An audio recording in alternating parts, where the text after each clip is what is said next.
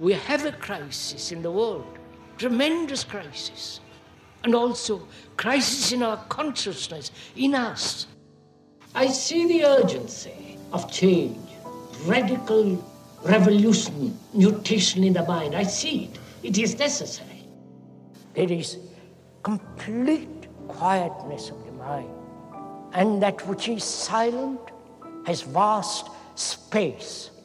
Only then that which is nameless comes into being.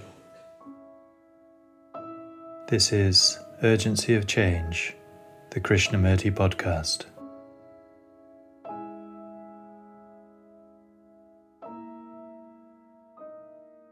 Hello, and welcome to episode 60 of Urgency of Change.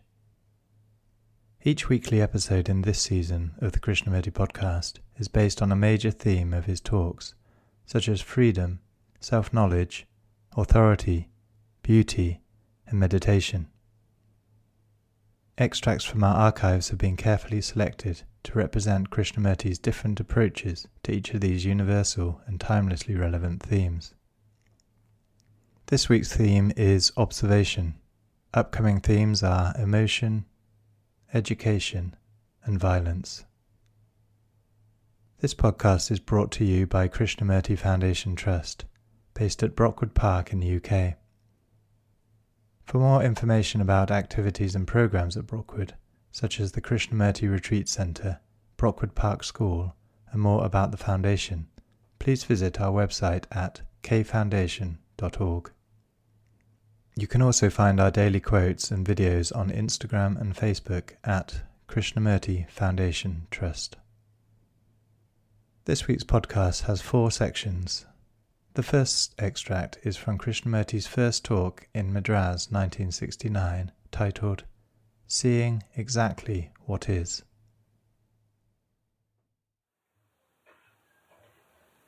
A scientist, when he looks through the microscope, has to put aside all his hypotheses, all his conclusions, all his previous knowledge, and look. He looks and let what he sees through the microscope tell the story. He doesn't tell the story. of what he of, about what he sees. Is the what he sees through the microscope is telling the story. You understand? This thing that is seen through the microscope is telling the story, unfolding. And it must be proven to other scientists Otherwise, it's not a fact.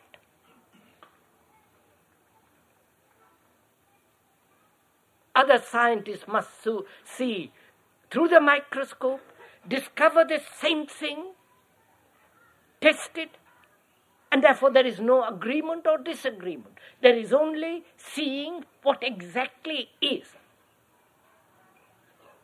So we have to put aside to observe not only your temperament, your conclusions, your wishes, your desires, your hypotheses and ideologies, but through observation, let what you see tell the story.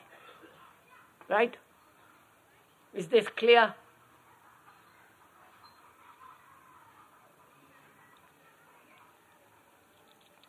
So, what we are going to do during all these talks and discussions is to learn through observation. Not your observation or my observation, but the observation of a mind that sees very clearly, that has no prejudice. If it has prejudice, put it aside your conclusions, your uh, tradition, your behavior, put all that aside and look.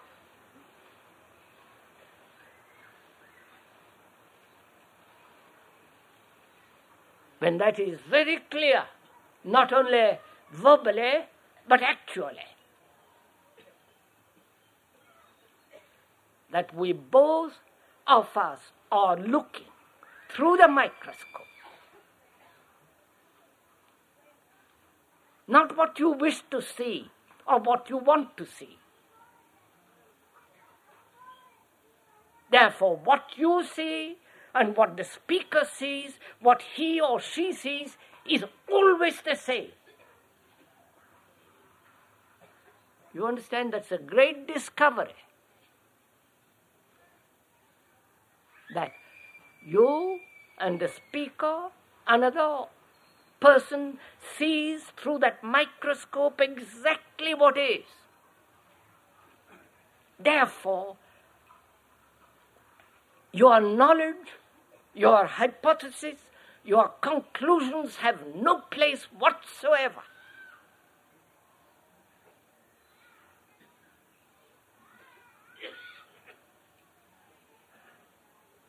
And that's a great beauty in it.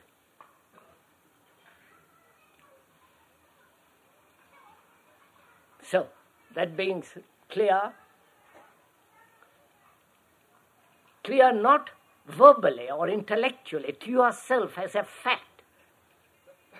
That when you want to see something clearly, all your prejudices, conclusions must set, be set aside.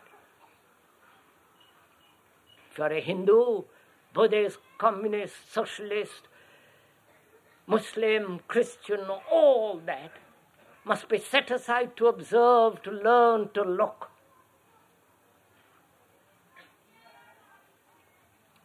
Right? Are you doing this? I hope.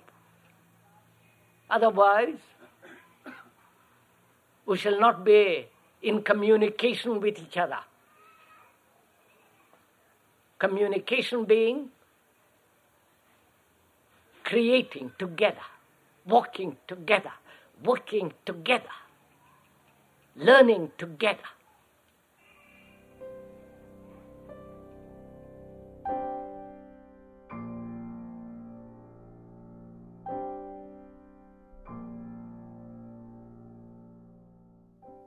The second extract is from the first question and answer meeting in Ojai, 1980, titled Can the Observer Be Absent in Observation? So, when we observe, do we really observe at all? Or we observe with the word. That is, I observe that thing, and I said tree. So I observe with the word. I don't know if you're following this. Right, sir? There is an observation with the word. So can I find out, can we find out to observe without the word? You understand?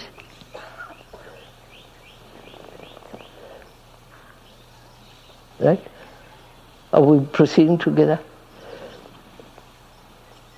So the world has become all important rather than the sea. Right? I observe, if we observe, if we have a wife or a husband, with all the memory, pictures, sensations, the irritations, and so on of each other. So we never observe. So, next step is can we observe a person with whom we have lived intimate and so on, and so on, without the image, without the picture, without the idea? Can you do it? Hmm.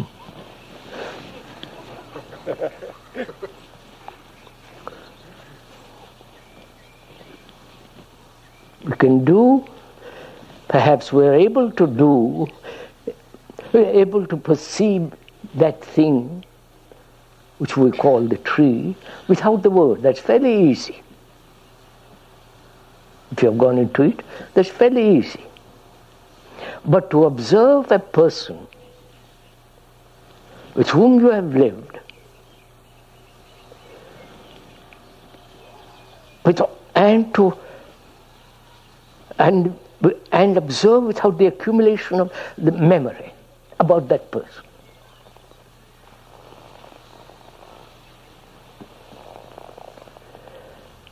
If you have gone into it, if you have, if you are interested in it,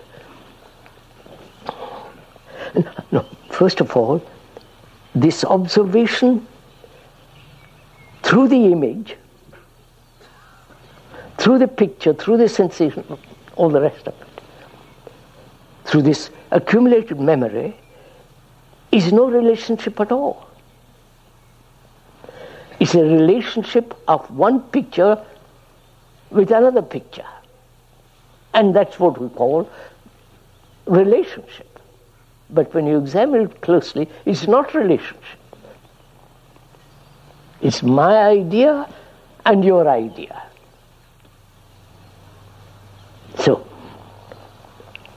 can we observe without an uh, in can we in the observation in the not make an abstraction of what we observe as an idea you're following all this.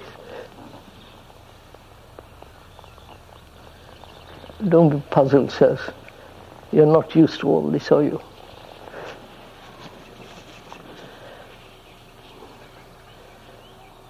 So this is this is what we mean by psychological knowledge. That is,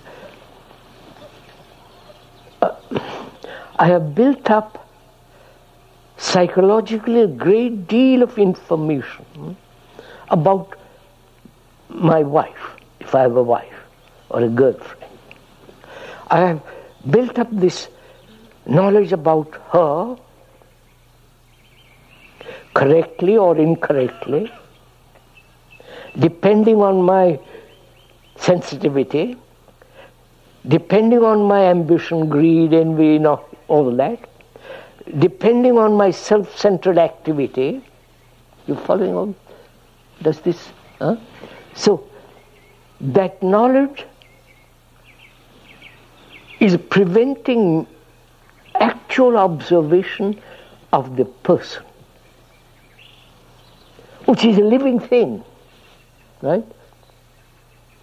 So I never want to meet that living thing because I'm afraid. It's much safer to have an image about that person rather than to see the living thing. Right? You're following this? So my psychological knowledge is going to prevent pure observation.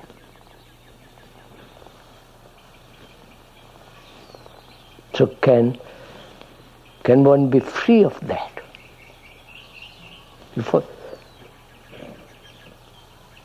Can the machinery that builds these images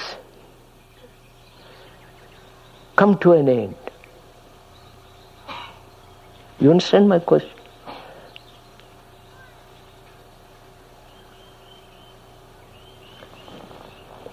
then you would say, How am I to end it?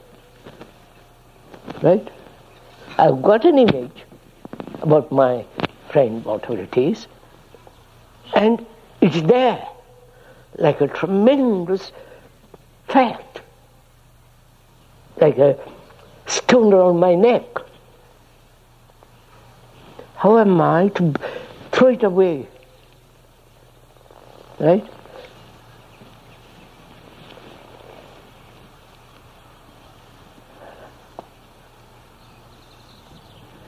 The stone, the image around one's neck, different from the observer? I'm going slowly into this. Is that image, that weight around your th- neck, around your neck, is that different from the observer who says, I have an image. I wonder if you can. You understand my question, sir? Meet me, so let's talk together. Move.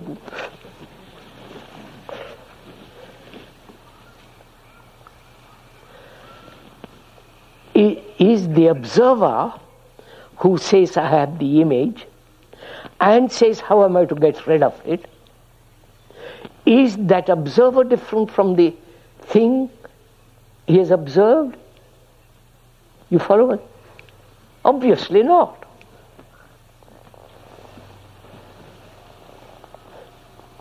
Right? Are you? So, the observer is the image maker. I want to see that. Right? Do you meet this? So, what is the observer? Who is this observer that is making the image and then separating himself from the image and then saying, What am I to do about it?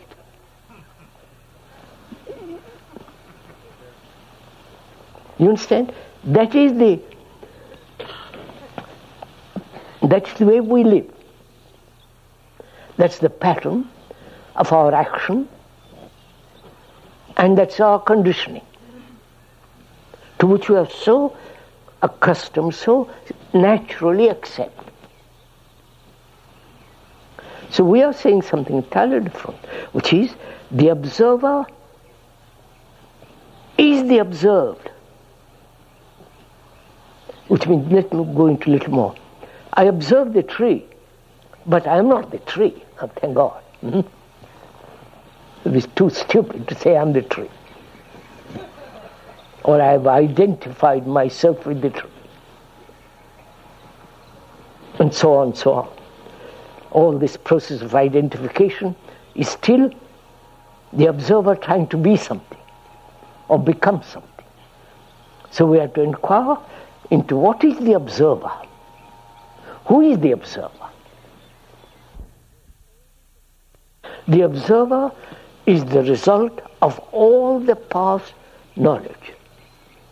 Right? his experience, his knowledge, his memories, his fears, his anxieties, his, the past. So, the observer is always living in the past. If, you, if you've noticed, you can watch yourself. And modifying himself all the time, meeting the present, but still rooted in the past. Right? So there is this mom- movement of time, which is the past, modifying itself in the present, going on to the future. This is the momentum or the movement of time. I won't go into that now for the moment. So when we observe, we are observing through the image which we have created about that thing or that person? Can we observe that thing without the word? Or, uh, and can we observe the person without the image? That means, can the observer be absent in observation? Right? You get the point? Are you working with when you look at a person, of course, if you're a stranger, you have no picture. Or you say, oh, he's a foreigner, throw him out. Hmm?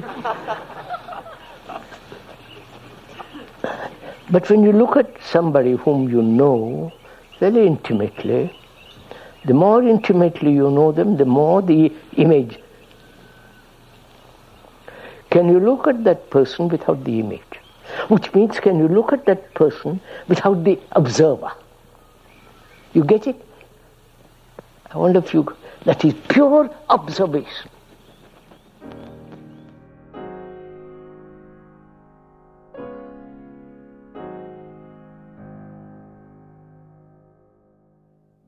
The third extract is from the fourth talk in San Diego 1970, titled To Observe Clearly, the Mind Must Be Quiet. First of all, the mind, this mind that chatters, that projects ideas, that has contradiction, that lives in constant conflict, in comparison, that mind must obviously be very quiet, mustn't it? To observe, that mind must be extraordinarily quiet. Right? If I am to listen to what you are saying, I must give attention to what you are saying. I can't be chattering. I can't be thinking about something else. I mustn't compare with what you are saying with what I already know. I must actually completely listen to you.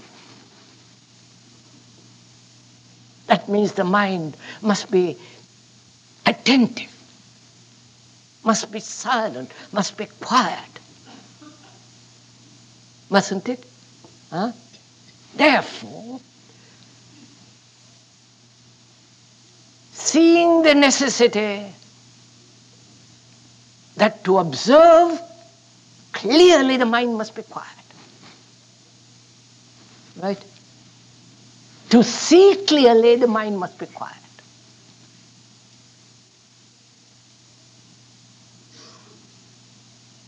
And because It is imperative to see violence, to see clearly the whole structure of violence, and therefore to look at it, you must the mind must be completely still. Therefore, you have a still mind. I don't know if you followed it. You don't have to cultivate a still mind. Right, sirs? Because to cultivate a still mind implies the one who is to one who cultivates in the field of, of time that which he hopes to achieve. See all that what I've just now said, see the difficulty. Because all the people who try to teach meditation, they say Control your mind. Your mind must be absolutely quiet. And you try to control it and so everlastingly battle with it and spend 40 years controlling it, which is completely silly.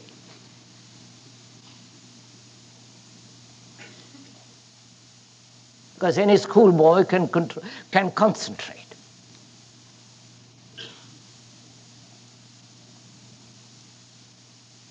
Control.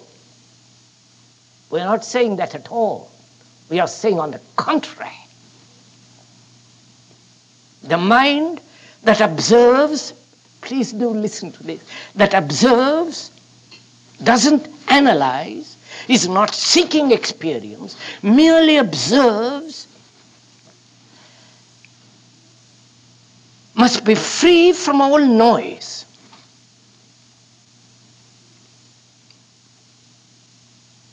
And therefore, the mind becomes completely quiet.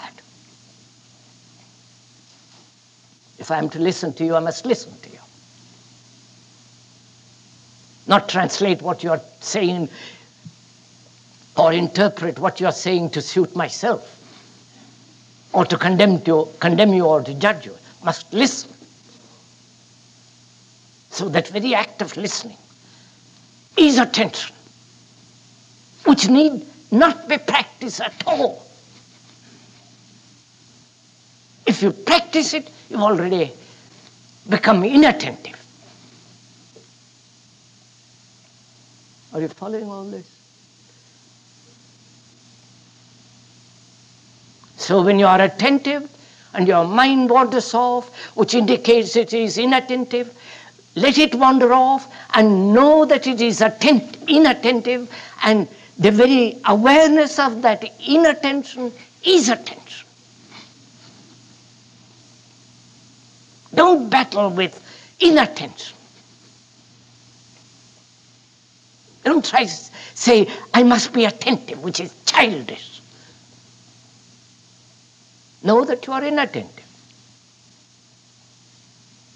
Be aware choicelessly that you are inattentive. What of it? But the moment in that inner tension there is action, be aware of that action. You understand all this? Really, sirs, it is so terribly simple. No, if you do it, uh, theoretically it becomes simple it has no value. But if you do it, it becomes so clear, so simple, clear as the waters, that no, I won't go into it.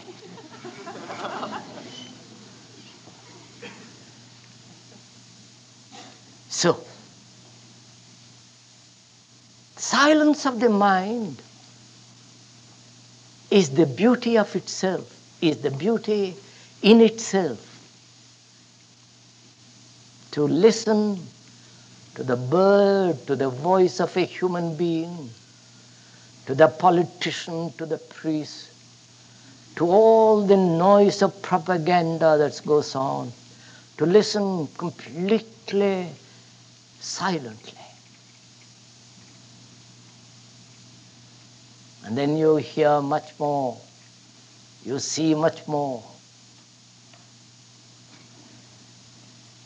Now, that silence is not possible if your body, the organism, is not also completely still. You understand? Mm. If your body, the organ, with all its nervous responses, all the fidgeting, the ceaseless movement of fingers, the eyes, you know, you know, the restlessness of the body. That must be completely still. Have you ever tried sitting completely still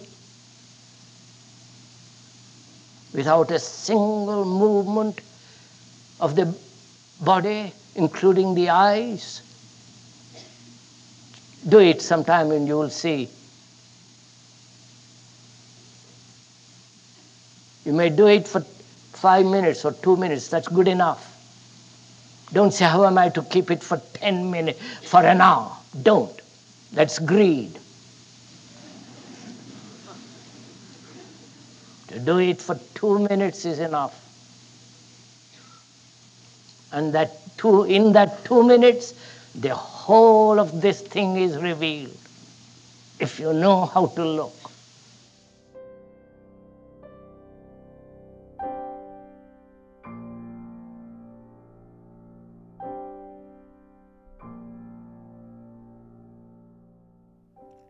The final extract this week is from the first talk at Brockwood Park in 1973, titled The Observer is the Observed.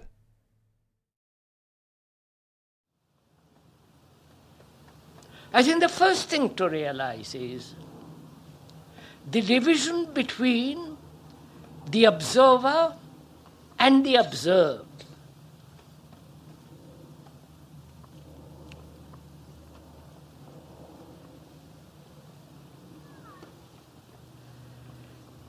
Is there a division between the observer and the observed?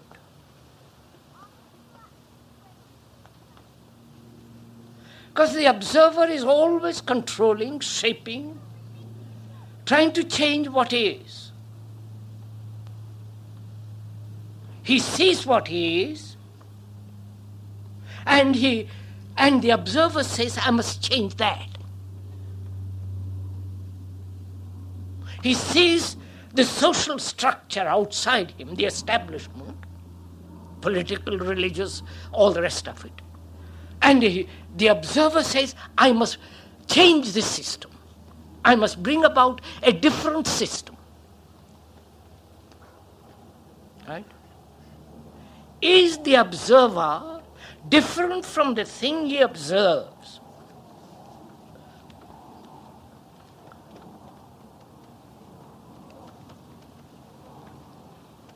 Please, this requires great deal of inquiry, great deal of attention to find out why this division exists. And if that division is false, if it is false, then uh, to see, actually feel, come upon this reality that the observer is the observed.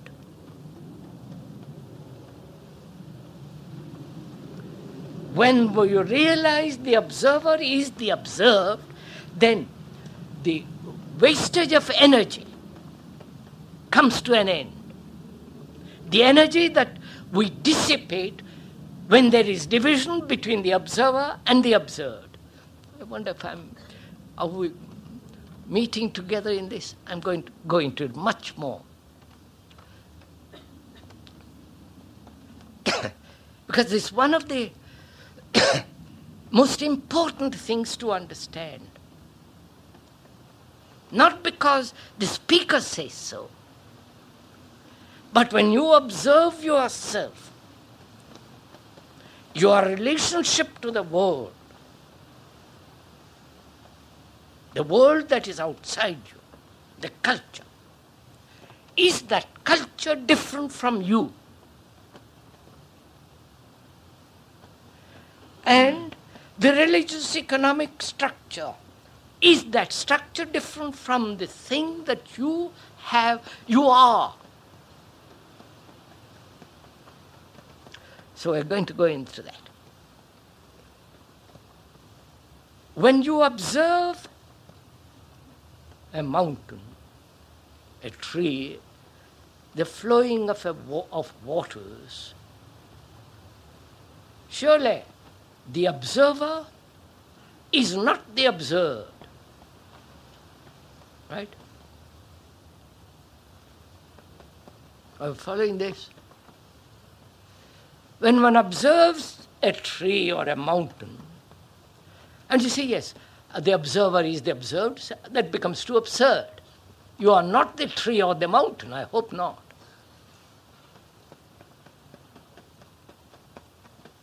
So there is a division, which is natural, which is inevitable, which is obvious. May we go on? Are you following this? But the division as the observer and the observed, which is essentially psychological, inward, then that division brings about great conflict between the observer and the observed. You understand? All right? Have we understood each other? Look, sirs, I watch you, I observe you. Obviously, you're different from me taller, shorter, or bigger, more better brains, or whatever it is. Better position, more money. I observe. There, the observer is different from the observed who is outwardly different. I am not you.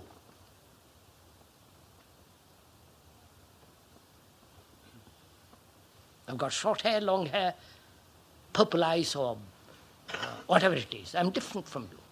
But psychologically, Is the observer different from the thing he observes in you or in himself?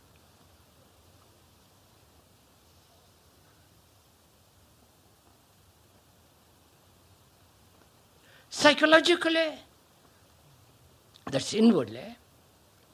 Whether you go to India, the problems there are the same kind of problems as here anger, jealousy, fear, pursuit of pleasure, wanting to find out more. The prob- human problems all over the world are essentially the same.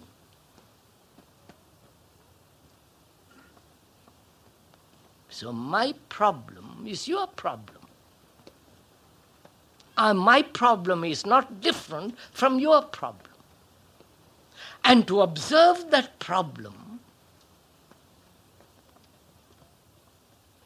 without the observer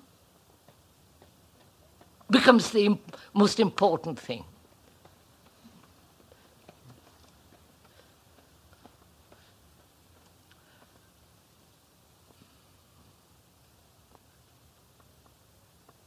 Understand, sir? When I observe a mountain, I am not the mountain. The observer is not the observed. But when I observe myself, the observer is the observed.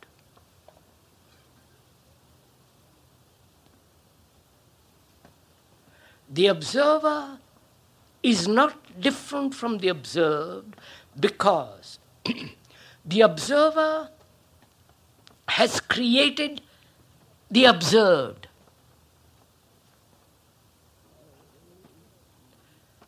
That is, the observer perceives, observes, is aware that he is jealous. I'm taking that one thing to look at it completely. He is aware that he is jealous. So, there is a division between the observer and the observed. You're following this? When he says, I am jealous, the observer thinks he is different from the thing he observes. Right? But is the observer different from the thing he has observed? If that division can be totally eliminated, then there is no conflict. You've, where there will be conflict as long as there is the division between the observer and the observed. So we must investigate what the observer is. You're following all this? Come on, sirs.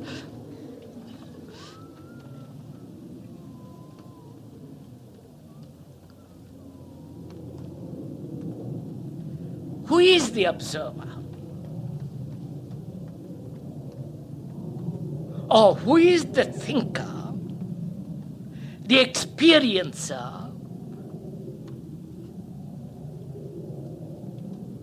from the experience, from the thought, from that which is observed. Now, who is the observer?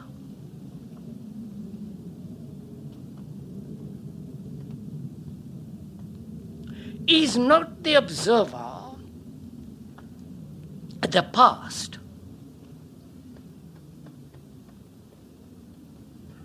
The observer who has accumulated experience, knowledge, and has great memory and which is the past, right? The past, as the observer, is memory, experience, knowledge. So all knowledge is the past. And with that he observes.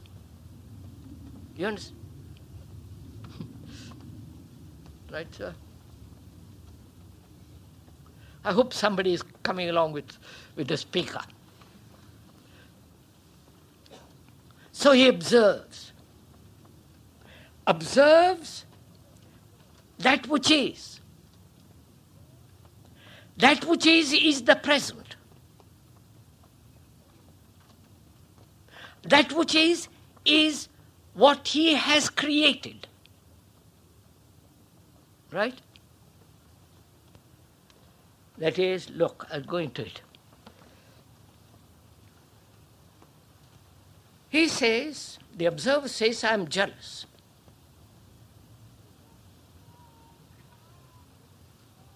And then he says, I must conquer it, I must overcome it, or justify it, or get bitter, angry, furious. So there is a conflict between the observer and the observed, which is jealousy. Now, is there a division at all? Or the observer is the observed? Hmm? Now, just a minute. The observer, the thinker, says, I'm jealous. The moment he uses that word, jealousy, he has put, into the, put it into a framework of words which are the result of past experience, right? Are you following this? Little bit, please give little attention. When when I say I'm jealous, I recognize that feeling. I recognize it because it has I've had that experience, that sensation, that feeling before.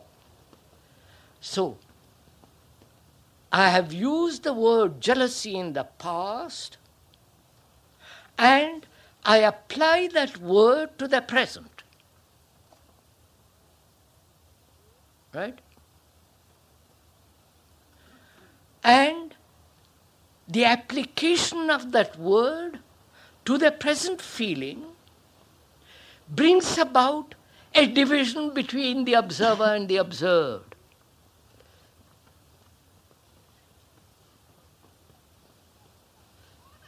Are we sharing this together? Hmm? Right? So,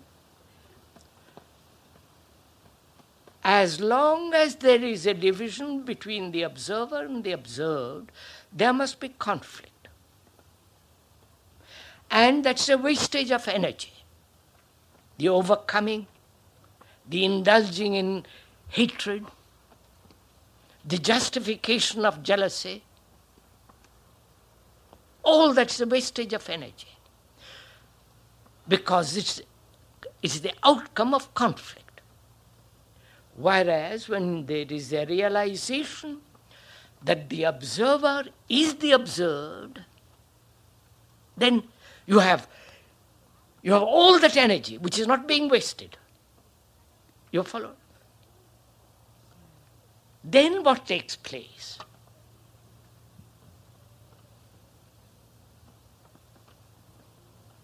when the observer realizes he is jealous, not jealousy is something apart from him, then what takes place?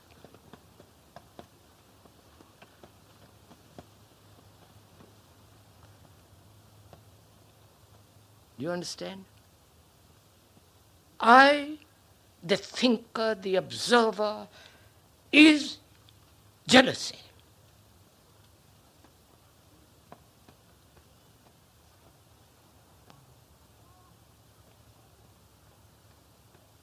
then what has what has transformed, what has taken place?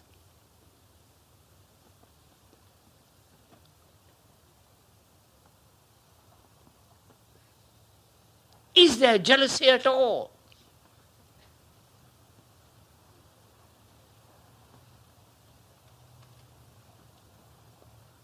Or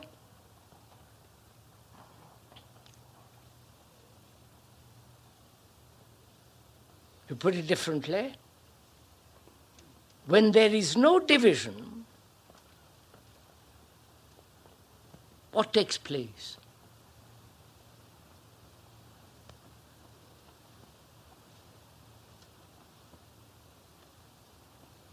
There is only then what is, isn't there?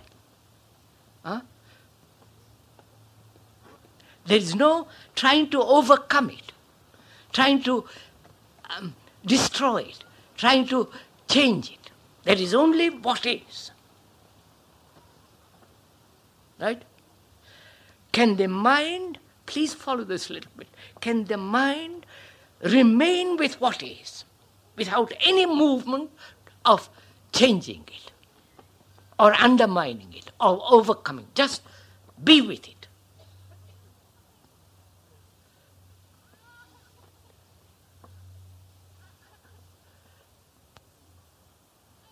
You understand, sir?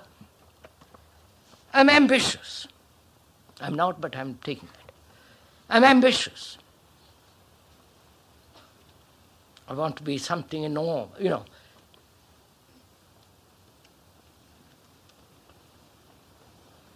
That's a fact, if I am.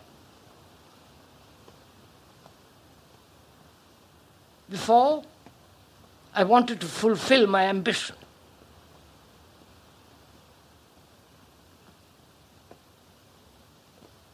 I became brutal, ruthless.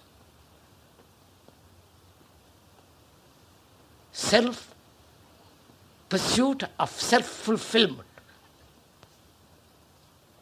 bitterness, frustration, all wastage of energy. And ambition is cultivated in this culture.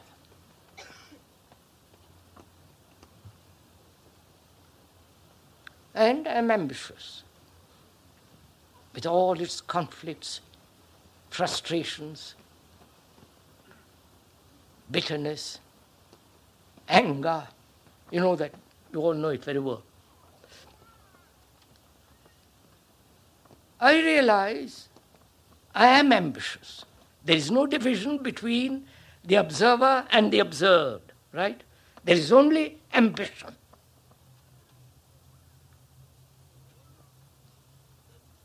Can the mind remain with that? That is, can the mind not escape from it, try to transform it, try to deny it or suppress it, but to see exactly as it is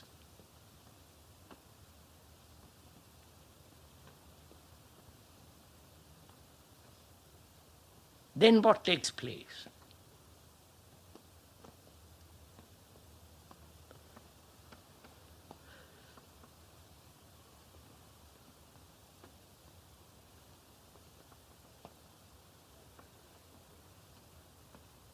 As long as there is a way out,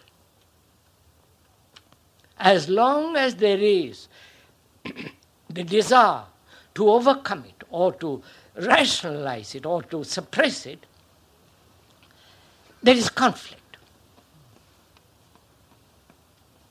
But when all that ceases, because the observer is the observed,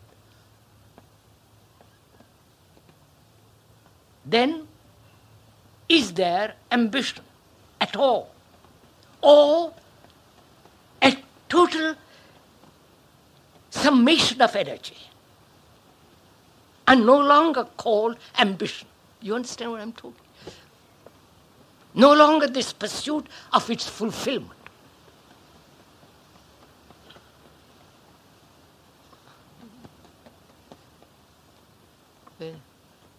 Are we sharing this together? Not as an idea that we're hopeless, but as an actuality. Take your own ambition, take your own whatever it is. Look at it. See all the implications involved in it.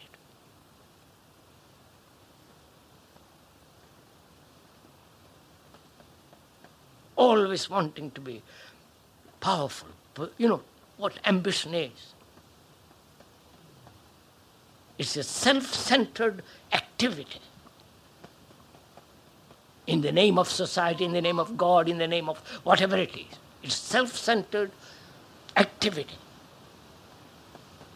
And when it is frustrated, there is anger, bitterness.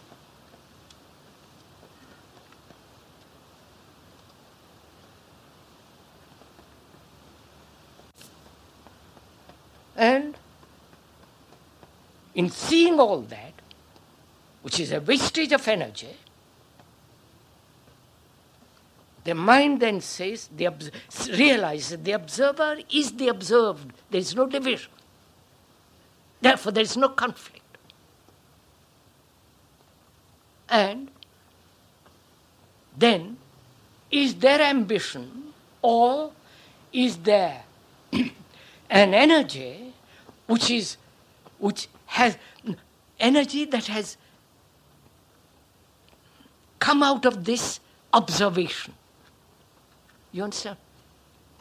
It is no longer ambitious. It is it has tremendous energy.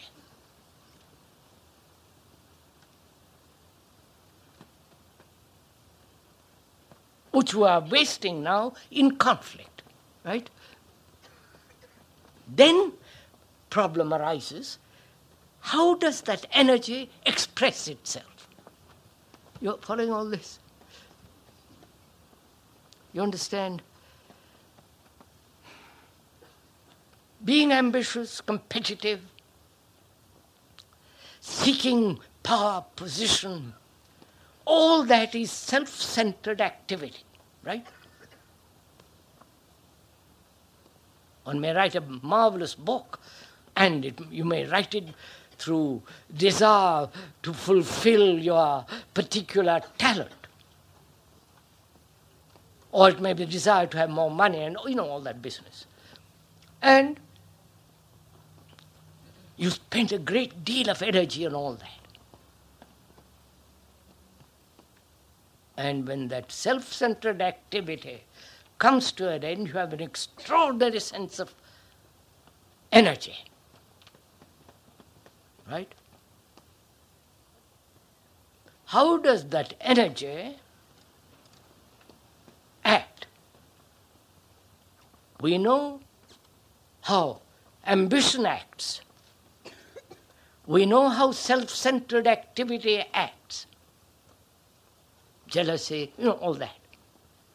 Now, when there is not that self centered activity, which is, and therefore a great total summation of energy without the me, you understand all this? Then, how does it, what is its activity?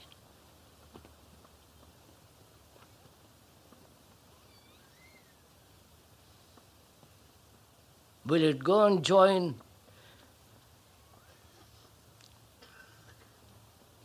communism, socialism, become capitalist? You following all this? Go to church, temple, mosque, follow some guru. Hmm? Come on, sir. What will you do with that energy?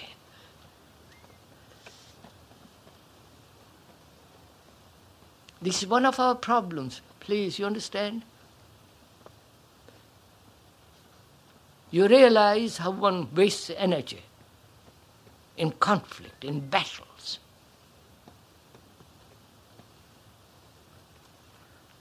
It took tremendous energy to kill people, wars. Now you have no war actual physical war. But you have economic war going on. Right? You have religious war.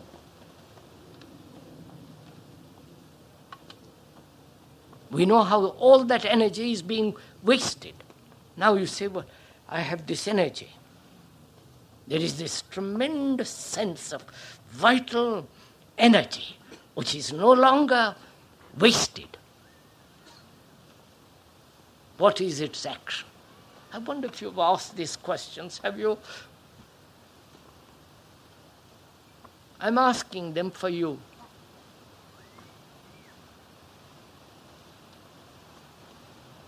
Now, how does this energy come about? You understand my question?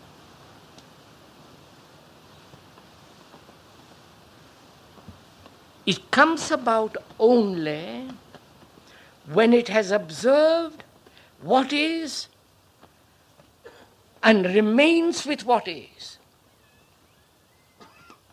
And it can only do that when there is no division between the observer and the observed. Are you coming with me?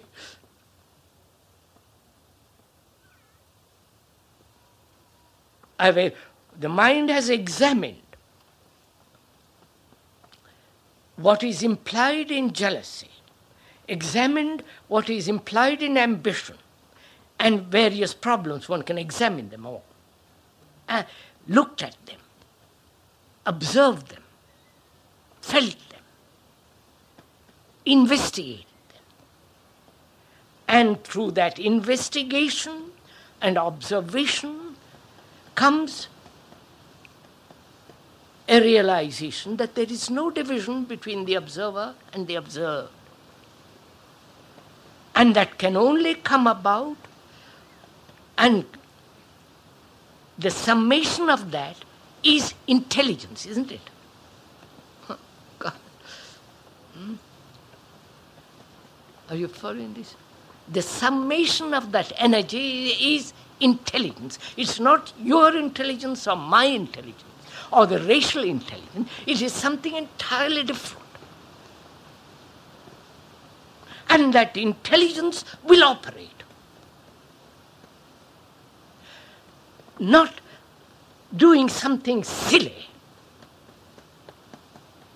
neurotic, selfish. And that is the real transformation of the mind. You're following this?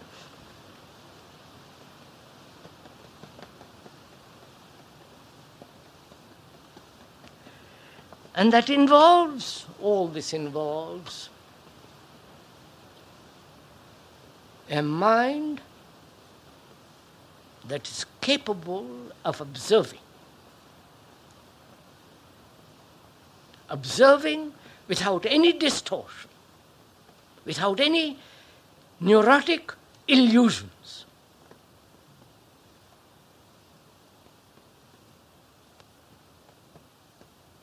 Can you observe without any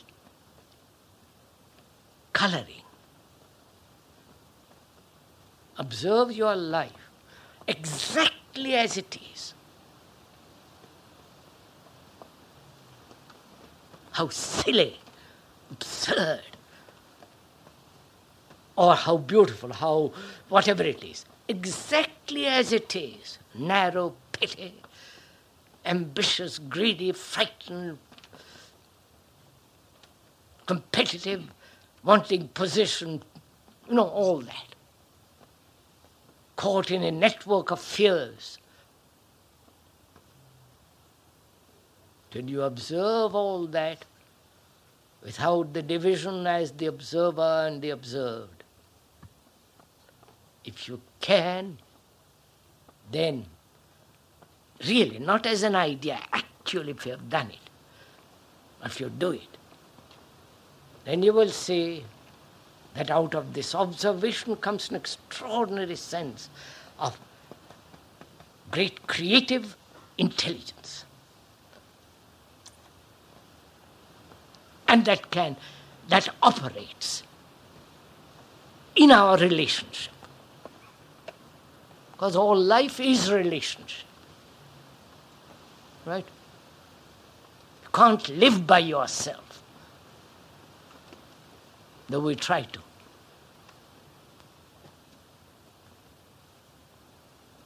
We enclose ourselves with our ideas about how important we are or how uh, little we are. And we enclose ourselves. It is this part of self centered activity which destroys relationship.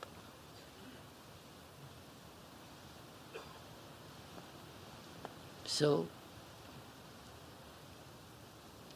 as our life is movement in relationship, movement, not just a static state of relationship, it's a movement.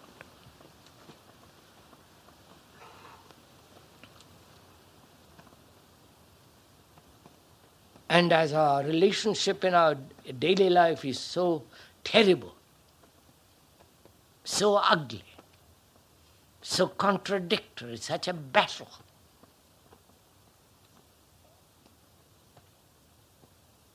Probably you know this better than I do. What your relationships are. The fight between man and woman. The attachments, the dominance, the, you know, what goes on the sexual pleasures and the, oh, you know all this, don't you? But then, uh, huh? And if there is no right relationship, which can only be brought about when the observer is the observed. You understand? When relationship isn't based on an image. The image which you have created about another and what the other has created about you. And that there is division and therefore there is conflict.